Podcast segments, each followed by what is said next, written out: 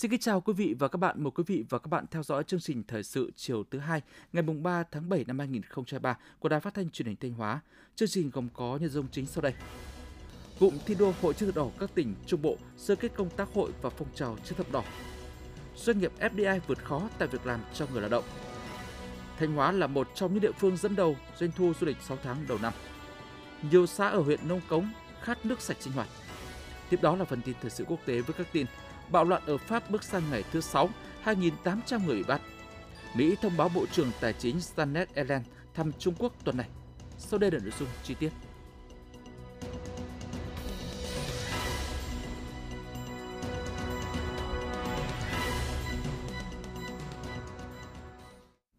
Sáng ngày 3 tháng 7, tại thành phố Sầm Sơn, Cụm thi đua Hội chữ thập đỏ các tỉnh Trung Bộ đã sơ kết công tác hội và phong trào chữ thập đỏ 6 tháng đầu năm trên các nhiệm vụ 6 tháng cuối năm. Sự hội nghị có các đồng chí Đầu Thanh Tùng, Phó Chủ tịch Ủy ban dân tỉnh Thanh Hóa, Vũ Thanh Lưu, Phó Chủ tịch Trung ương Hội chữ thập đỏ Việt Nam và đại diện Hội chữ thập đỏ các tỉnh trong cụm thi đua Trung Bộ. 6 tháng đầu năm 2023, trong bối cảnh gặp không ít khó khăn, nhân lực mỏng, thiếu kinh phí hoạt động thường xuyên, song Hội chữ thập đỏ các tỉnh Trung Bộ đã hỗ trợ gần 535.000 lượt người nghèo, cận nghèo, người có hoàn cảnh khó khăn, nạn nhân chất độc da cam, gia đình chính sách, gia đình bị ảnh hưởng bởi thiên tai dịch bệnh. Với tổng giá trị trên 207,6 tỷ đồng, tổng giá trị công tác xã hội và trợ giúp nhân đạo của các tỉnh trong cụm đạt trên 175,4 tỷ đồng. Hoạt động phòng ngừa, ứng phó thảm họa đã trợ giúp cho 18.866 lượt người, đạt 21,1 tỷ đồng. Tổng giá trị công tác chăm sóc sức khỏe nhân dân dựa vào cộng đồng và hiến máu tình nguyện đạt 22,5 tỷ đồng, giúp đỡ cho 149.377 lượt người. Sau tháng cuối năm, Hội chữ thập đỏ các tỉnh trong cụm sẽ tiếp tục đẩy mạnh các phong trào chữ thập đỏ, tiếp tục triển khai hai chương trình trọng điểm an toàn cho ngư dân nghèo, dinh dưỡng cho trẻ em nghèo và khuyết tật, đẩy mạnh tuyên truyền, tập huấn sơ cấp cứu cộng đồng cho cán bộ hội viên, tình nguyện viên chữ thập đỏ và các cơ quan đơn vị doanh nghiệp. Phát biểu tại hội nghị, Phó Chủ tịch Ủy ban dân tỉnh Thanh Hóa Đầu Thanh Tùng đánh giá cao vai trò của Hội chữ thập đỏ trong công tác đảm bảo an sinh xã hội tại địa phương, ghi nhận những kết quả đạt được và những nỗ lực cố gắng của cán bộ hội viên, tình nguyện viên chữ thập đỏ trong thực hiện hiệu quả các chương trình nhiệm vụ được giao. Đồng chí mong muốn những kiến nghị về bộ máy, nguồn nhân lực, kinh phí của Hội chữ thập đỏ các địa phương được Trung ương Hội chữ thập đỏ Việt Nam xem xét báo cáo các cấp có thẩm quyền giải quyết. Lãnh đạo Trung ương Hội chữ thập đỏ Việt Nam đề nghị các tỉnh hội tiếp tục triển khai kết luận số 44 của Ban Bí thư về tiếp tục thực hiện chỉ thị số 43 của Ban Bí thư khóa 10 về tăng cường sự lãnh đạo của Đảng đối với công tác của Hội chữ thập đỏ Việt Nam, tập trung xây dựng kế hoạch công tác hội và phong trào chữ thập đỏ, tiếp tục tham mưu cho chính quyền địa phương thực hiện hiệu quả các hoạt động nhằm phát huy tốt vai trò của tức tổ chức hội cơ sở. Từ đầu năm đến nay, hoạt động hội nhập kinh tế quốc tế diễn ra trong bối cảnh tình hình thế giới diễn biến phức tạp khó lường, xu hướng bảo hộ thương mại tiếp tục gia tăng, lạm phát nhiều quốc gia ở mức cao đã làm tổng cầu thế giới giảm sút. Với sự chủ động và linh hoạt trong công tác đối ngoại, hoạt động hội nhập kinh tế quốc tế của tỉnh Thanh Hóa vẫn diễn ra sôi động. Sự kiện ngoại giao nổi bật nhất từ đầu năm đến nay phải kể đến là hội nghị kết nối Thanh Hóa Nhật Bản năm 2023 với chủ đề Thanh Hóa Nhật Bản đẩy mạnh hợp tác, phát triển nhanh và bền vững thu hút 600 đại biểu trong và ngoài nước, trong đó có hơn 300 đại biểu đại diện cho doanh nghiệp Nhật Bản và Việt Nam. Quy mô của hội nghị thể hiện nỗ lực và quyết tâm thúc đẩy kết nối sâu rộng giữa tỉnh Thanh Hóa với các địa phương, cơ quan, tổ chức doanh nghiệp của Nhật Bản, tăng cường hơn nữa hợp tác đầu tư giữa các địa phương và doanh nghiệp hai nước. Ông Ishiguro Norihiko, Chủ tịch Tổ chức xúc tiến thương mại Nhật Bản JETRO nói.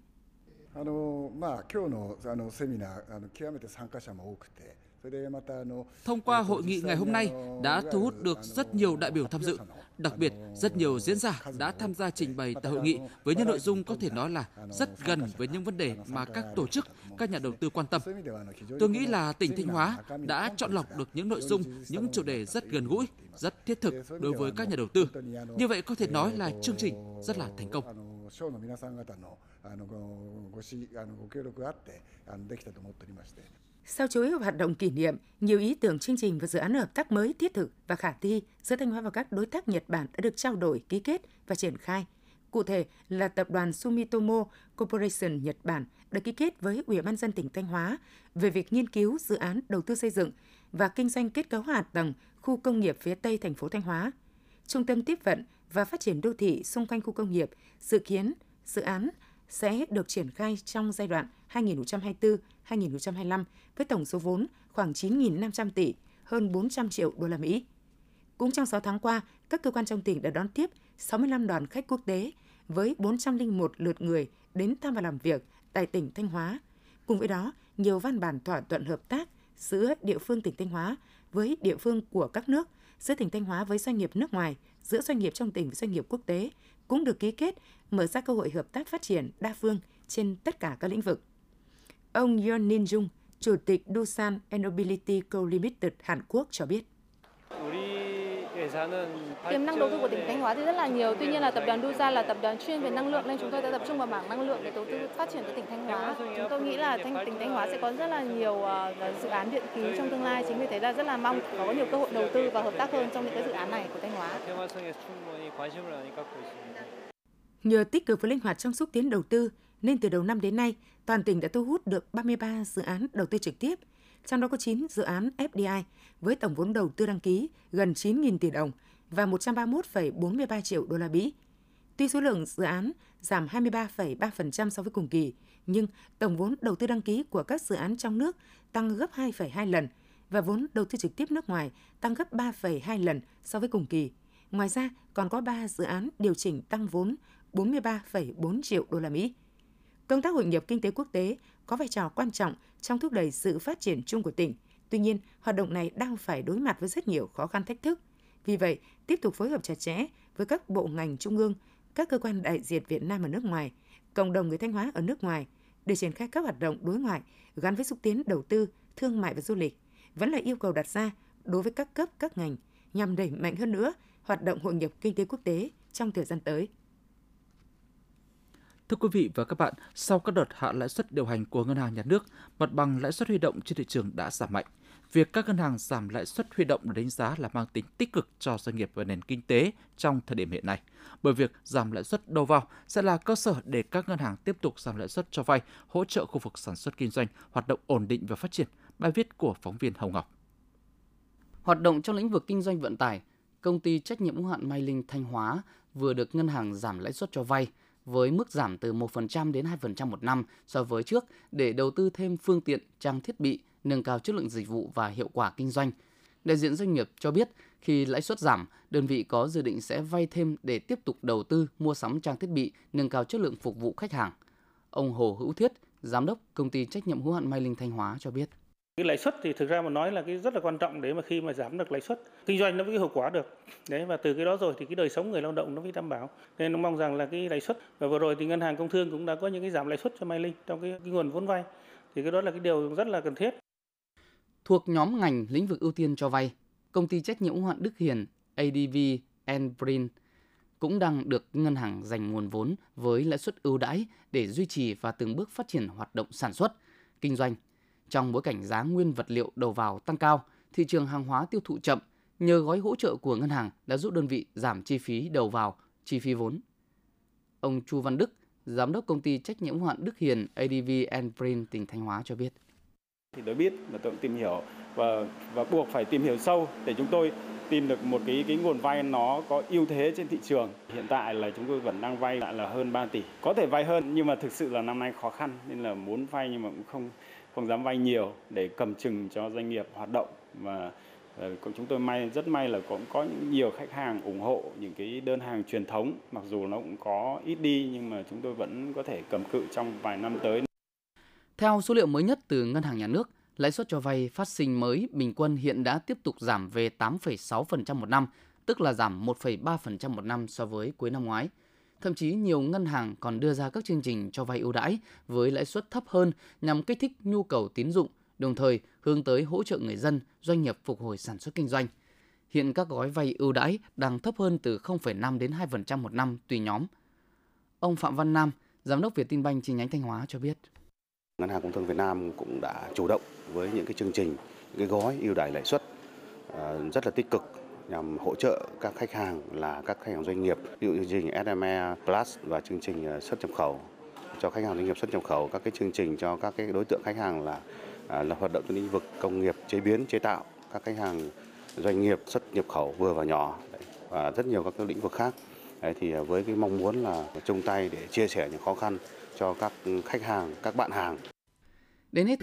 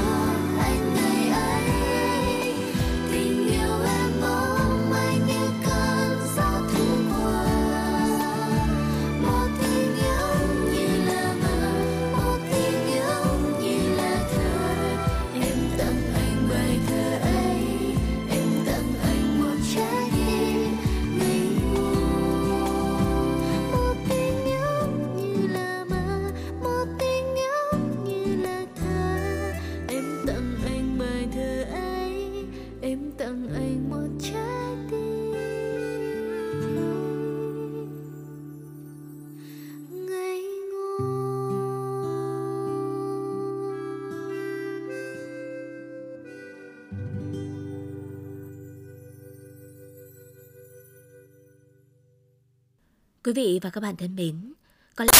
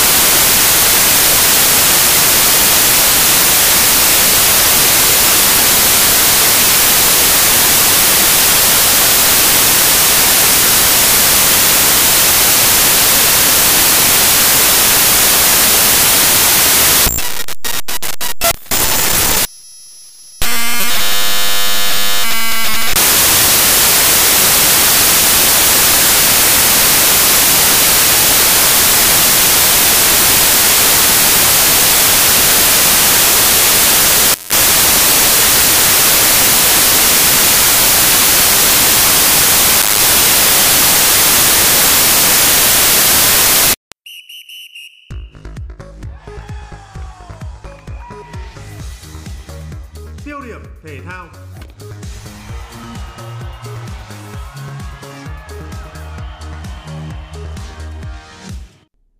Kính chào quý vị thính giả và các bạn. Mở đầu chuyên mục tiêu điểm thể thao ngày hôm nay, như thường lệ là phần điểm tin về những thông tin nổi bật của thể thao trong nước.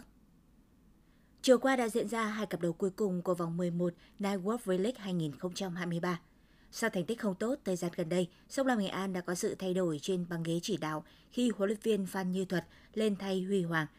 Phía bên kia trên tuyến, câu lạc bộ Thành phố Hồ Chí Minh vừa có được trận thắng với tỷ số 5-1 trước Đà Nẵng, thế nhưng vẫn xếp dưới Sông Lam Nghệ An một bậc trên bảng xếp hạng.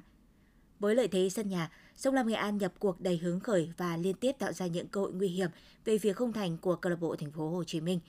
Bàn thắng mở tỷ số đến ở phút thứ 18 của trận đấu khi mà Mai Sĩ Hoàng tạt bóng chính xác để Soladio đánh đầu. Đến phút 24, Olaha có pha dứt điểm cận thành nâng tỷ số lên 2-0 cho đội chủ nhà. Sau bàn thua thứ hai, đội khách liên tục lên bóng, tìm kiếm cơ hội để rút ngắn tỷ số. Nhưng nỗ lực của câu lạc bộ Thành phố Hồ Chí Minh được cụ thể hóa bằng bàn thắng ở phút thứ 35. Bước sang hiệp 2, thế trận diễn ra khá tẻ nhạt và hầu như không có cơ hội nào đáng chú ý. Sông Lam Nghệ An giành chiến thắng với tỷ số 2-1 để có được 3 điểm quan trọng trên sân nhà, vươn lên vị trí thứ 10. Trong khi đó, trận thua này, câu lạc bộ Thành phố Hồ Chí Minh trở lại vị trí áp chót trên bảng xếp hạng quen thuộc của mình, chưa hơn Đà Nẵng đúng một điểm. Ở trận đấu cùng ngày diễn ra trên sân 19 tháng 8 Nha Trang, câu lạc bộ Khánh Hòa và câu lạc bộ Viettel đã chia điểm trong một trận đấu không có bàn thắng. Chiều qua, huấn luyện viên Philip Chusie đã triển khai giáo án cho buổi tập đầu tiên của đội tuyển Việt Nam và U23 Việt Nam trên sân Trung tâm Đào tạo bóng đá trẻ Việt Nam. Vì một số lý do, chủ yếu do vướng lịch của câu lạc bộ chủ quản nên chỉ có 25 trên 58 tuyển thủ của hai đội có mặt trong buổi tập đầu tiên. Nhóm cầu thủ còn lại sẽ hội quân sau đó. Với nhóm cầu thủ đang khoác áo câu lạc bộ nước ngoài, Công Phược gia nhập đội vào ngày 10 tháng 6, Văn Toàn về nước vào ngày 12 tháng 6, Quang Hải sẽ tái ngộ cùng các đồng đội tại buổi tập vào ngày 7 tháng 6. Trong khi đó, cầu thủ Việt Kiều, Nguyễn An Khánh hội quân cùng U23 Việt Nam vào tối ngày hôm qua, mùng 6 tháng 6. Qua quá trình kiểm tra y tế, hậu vệ Nguyễn Phong Hồng Duy bị chấn thương phải nghỉ hồi phục khoảng 2 tuần. Do vậy, huấn luyện viên Philip Chuse quyết định trả cầu thủ này về câu lạc bộ để tiếp tục điều trị và không triệu tập bổ sung thêm cầu thủ nào khác. Theo kế hoạch, huấn luyện viên Philip Chusie chia được tập trung làm hai giai đoạn. Giai đoạn 1 từ ngày 6 tháng 6 đến ngày 13 tháng 6, đội tuyển Việt Nam và U23 Việt Nam sẽ tập cùng nhau cùng giao án. Sau đó, ban huấn luyện chọn ra khoảng 26 cầu thủ cho trận đấu giao hữu quốc tế đầu tiên gặp đội tuyển Hồng Kông Trung Quốc vào ngày 15 tháng 6 trên sân Lạch Tray Hải Phòng. Nhóm cầu thủ không được lựa chọn cho trận đấu với Hồng Kông Trung Quốc tiếp tục ở lại tập luyện và sẽ có hai bài test chất lượng, lần lượt gặp câu lạc bộ Công an Hà Nội vào ngày 14 tháng 6 và gặp câu lạc bộ Hải Phòng vào ngày 17 tháng 6.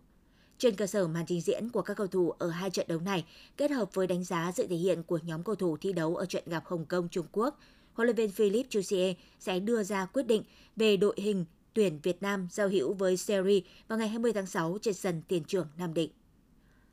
Cũng trong chiều qua thì đội tuyển nữ Việt Nam đã có buổi tập đầu tiên khởi động chuyến tập huấn tại châu Âu chuẩn bị cho vòng chung kết bóng đá nữ thế giới. Ở buổi tập này, ban huấn luyện cho các vận động viên tập luyện các bài phối hợp toàn đội và chiến thuật nhóm. Bên cạnh đó, huấn luyện viên Mai Đức Trung và các cộng sự cũng cho học trò rèn luyện thêm về tốc độ. Đội tuyển nữ Việt Nam sẽ có 3 tuần tập huấn tại Đức và Ba Lan với 4 trận đấu giao hữu với các câu lạc bộ và đội tuyển hàng đầu châu Âu. Hàng ngày đội sẽ có buổi tập nhẹ vào buổi sáng và tập chính vào buổi chiều.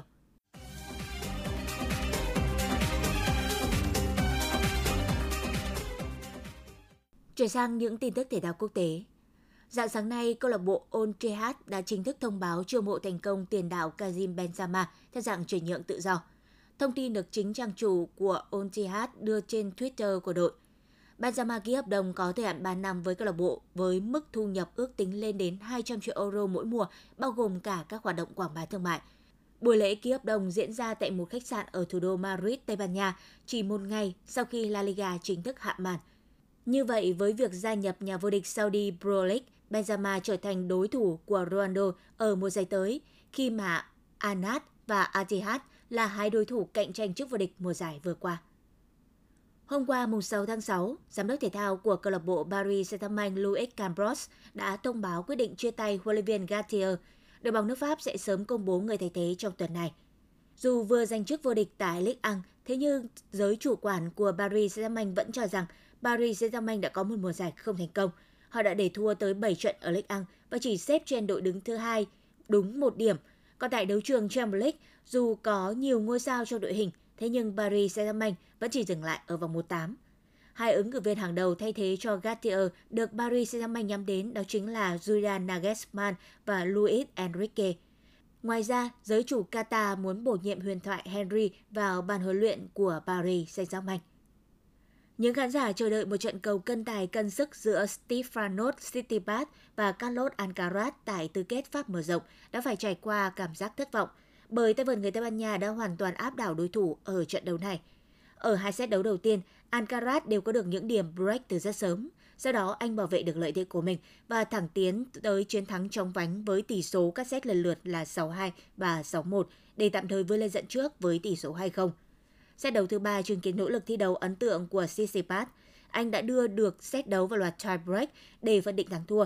Thế nhưng tại đây, Alcaraz tiếp tục là người thi đấu ấn tượng hơn để giành chiến thắng với tỷ số 7-5 ở loạt tie break và giành chiến thắng chung cuộc với tỷ số 3-0.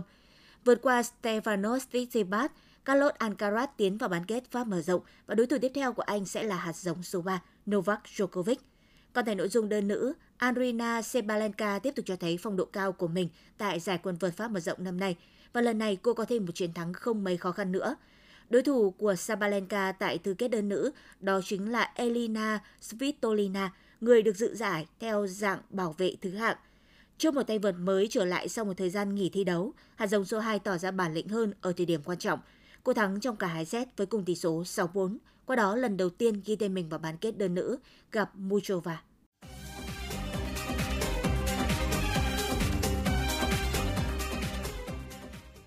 Vừa rồi là những thông tin nổi bật của thể thao trong nước và quốc tế. Phần cuối chương trình ngày hôm nay, mời quý vị thính giả và các bạn cùng lắng nghe bài viết về tắm ao nhà của tác giả Hoa Lư, báo điện tử Quân đội Nhân dân. Tiền vệ Nguyễn Quang Hải vừa đạt thỏa thuận rời Pau FC sau một năm gắn bó khi không thể hiện được nhiều trên đất nước Pháp. Tiếc cho Quang Hải nhưng cần thẳng thắn nhìn nhận trình độ của tiền vệ sinh năm 1997 nói riêng cũng như các cầu thủ Việt Nam nói chung ở thời điểm này chưa đáp ứng được yêu cầu chơi bóng ở châu Âu. Dù có tố chất kỹ thuật đặc biệt hơn, thế nhưng bất lợi về thể hình cộng với xung đột về văn hóa khiến Quảng Hải hụt hơi. Đánh giá về vấn đề này, huấn luyện viên trưởng đội tuyển Việt Nam, ông Philip Chusie bày tỏ: "Tôi hiểu và thông cảm cho Quang Hải. Khi chuyển tới sinh sống và thi đấu ở nước ngoài, các cầu thủ luôn gặp khó khăn, bởi cầu thủ phải làm quen với môi trường sống khác, khí hậu, đồ ăn, văn hóa khác, chưa kể yêu cầu về chuyên môn, xung đột ngôn ngữ. Lech 2 yêu cầu các cầu thủ phải nhanh, mạnh hơn, Quang Hải phải làm quen với cường độ tranh chấp, ra quyết định bản thân nhiều hơn. Tôi được biết, mẹ Quang Hải sang thăm con cũng chỉ được ở một thời gian ngắn do quy định và thời hạn visa nên chưa có nhiều cơ hội động viên con. Có lẽ các cầu thủ Việt Nam nên lựa chọn thi đấu ở Hàn Quốc, Nhật Bản hay Thái Lan thì sẽ phù hợp hơn. Đồng quan điểm trên, cựu cầu thủ thể công Vũ Mạnh Hải cho hay, Quang Hải là cầu thủ chất lượng trong nhiều năm trở lại đây của bóng đá Việt Nam. Tuy nhiên, để lựa chọn môi trường bóng đá ở nước ngoài phù hợp với tiền vệ này thì không dễ. Tôi nghĩ Quang Hải phù hợp thi đấu ở Thái Lan hoặc một vài đội bóng ở Hàn Quốc, Nhật Bản. Bóng đá châu Âu vẫn quá tầm so với các cầu thủ của chúng ta. Quãng thời gian dài ngồi dự bị khiến Quang Hải đánh mất phong độ, hình ảnh, sự tự tin. Đã đến lúc Quang Hải phải làm lại, thế nhưng bắt đầu từ đâu? Có nguồn tin cho rằng một số câu lạc bộ Thái Lan đang liên hệ với người đại diện của Quang Hải. Cũng có đồn đoán cho rằng tiền vệ sinh năm 1997 sẽ trở lại V-League và Công an Hà Nội FC là điểm đến lý tưởng. Quang Hải cần lấy lại phong độ và V-League là môi trường phù hợp trước khi cầu thủ này nghĩ tới chuyện xuất ngoại thêm lần nữa. Mặc dù đánh giá cao Quang Hải, thế nhưng huấn luyện viên Philip Chusie cũng thừa nhận xét về tiêu chí phong độ, Quang Hải chưa đủ điều kiện để lên đội tuyển quốc gia đợt này. Tuy nhiên, tôi muốn trao cơ hội cho Quang Hải để khích lệ và động viên cậu ấy. Trước mắt, Quang Hải sẽ hội quân cùng đội tuyển Việt Nam nhằm chuẩn bị cho hai trận đấu giao hữu gặp đội tuyển Hồng Kông Trung Quốc và đội tuyển Syria trong tháng 6. Đây là cơ hội để Quang Hải tìm lại chính mình nhằm ghi điểm trong mắt ban huấn luyện đội tuyển Việt Nam cũng như các câu lạc bộ đang muốn có anh. Tin rằng khi được đặt vào đúng môi trường thích hợp, Quang Hải sẽ lại tỏa sáng. Quý vị thính giả và các bạn vừa lắng nghe bài viết về tắm ao nhà của tác giả Hoa Lư, báo điện tử Quân đội Nhân dân. Đến đây, thời lượng dành cho chuyên mục tiêu điểm thể thao ngày 7 tháng 6 cũng xin được khép lại. Cảm ơn quý vị thính giả và các bạn đã quan tâm đón nghe. Xin kính chào tạm biệt và hẹn gặp lại.